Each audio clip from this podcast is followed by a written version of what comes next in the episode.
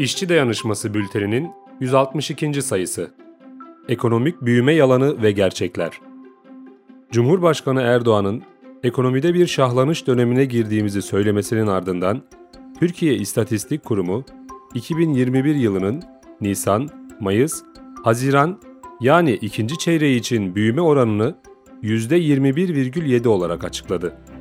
Bu açıklamanın ardından bazı işçi kardeşlerimiz Erdoğan haklıymış, baksana ne kadar büyümüşüz diye düşünmüş olabilir. Yandaş medya büyüme haberini davul zurna eşliğinde ekranlara taşıdığı için kafaların biraz karışması anlaşılır bir durum. Ama asıl kafa karışıklığına yol açan şey, ekonomi bu kadar büyürken milyonlarca emekçinin borç batağına gömülerek yoksulluk çukurunda yaşamaya devam etmesi, işsizliğin alıp başını gitmesi oldu. Nasıl oluyor da ekonomi büyürken emekçiler giderek daha fazla yoksullaşıyor? Öncelikle açıklanan ekonomik büyümenin ne anlama geldiğini açalım. Geçen yıl aynı dönemde ekonomi pandemi nedeniyle %10 küçülmüştü. Salgın yasaklarının kalkmasıyla bu küçülmenin telafi edileceği öngörülüyordu. Öyle de oldu. Yani açıklanan ikinci çeyrek büyümesi, geçen yılın ikinci çeyrek küçülmesine kıyasla bir büyümedir. Ekonomi literatüründe buna baz etkisi deniyor. Mesela 100 liranız varken 50 liraya düşüyor ve sonra tekrar 100 liraya çıkınca %100 bir artış söz konusu oluyor. Bu örnekte büyüme sıfırdır ve hatta ileriye gitme olmadığı için yerinde sayma söz konusudur. Zaten sadece Türkiye'de değil, salgın döneminde ekonomisi küçülen pek çok ülkede baz etkisiyle büyüme yaşandı. Örneğin Azerbaycan'da ikinci çeyrek büyüme oranı %35,5 oldu. Sadece 3 aylık bir dönemde baz etkisiyle oluşmuş büyüme oranını vererek ekonominin şahlanış dönemine girdiğini söylemek algı çarpıtması yapmaktır. Kaldı ki mesele sadece ekonominin büyümesi değil, bu büyümeden emekçilerin payına ne düştüğüdür. Gelir dağılımındaki adaletsizlik, işsizlik, borçlanma oranlarına baktığımızda emekçilerin ekonomisinin büyümek bir yana daha da küçüldüğünü görürüz. Ama bunlara bakmadan önce Türkiye'nin dünya ekonomisinden aldığı paya da bakalım. Bir de öyle anlayalım ekonominin ne kadar büyüdüğünü. Türkiye'nin dünya ekonomisinden aldığı pay 1980 yılının sonunda %0,86 iken 2013'te %1,23'e çıkmış. 2020'nin sonuna gelindiğinde ise %0,85'e düşmüş.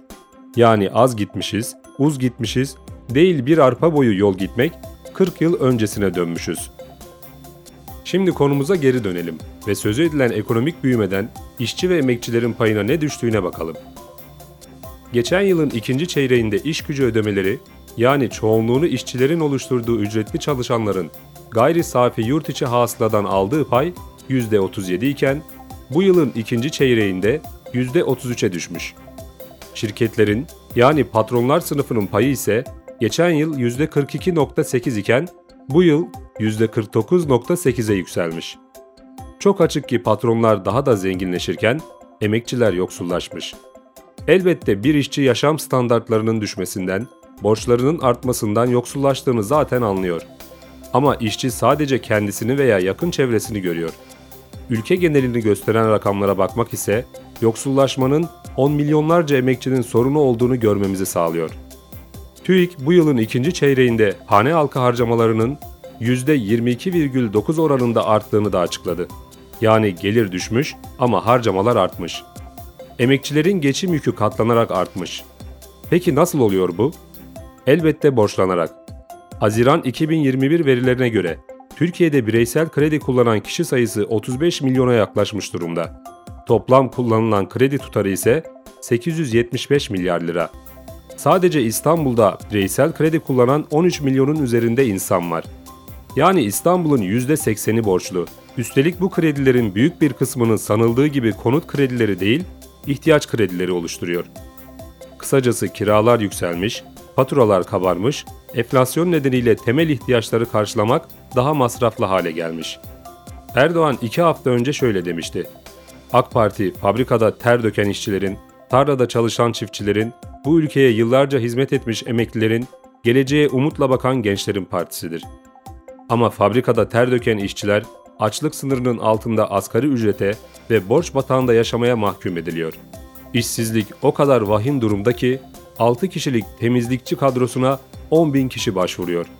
Çiftçiler üretim maliyetlerini bile karşılayamıyor, ürünler toplanamıyor, dalında çürümeye terk ediliyor.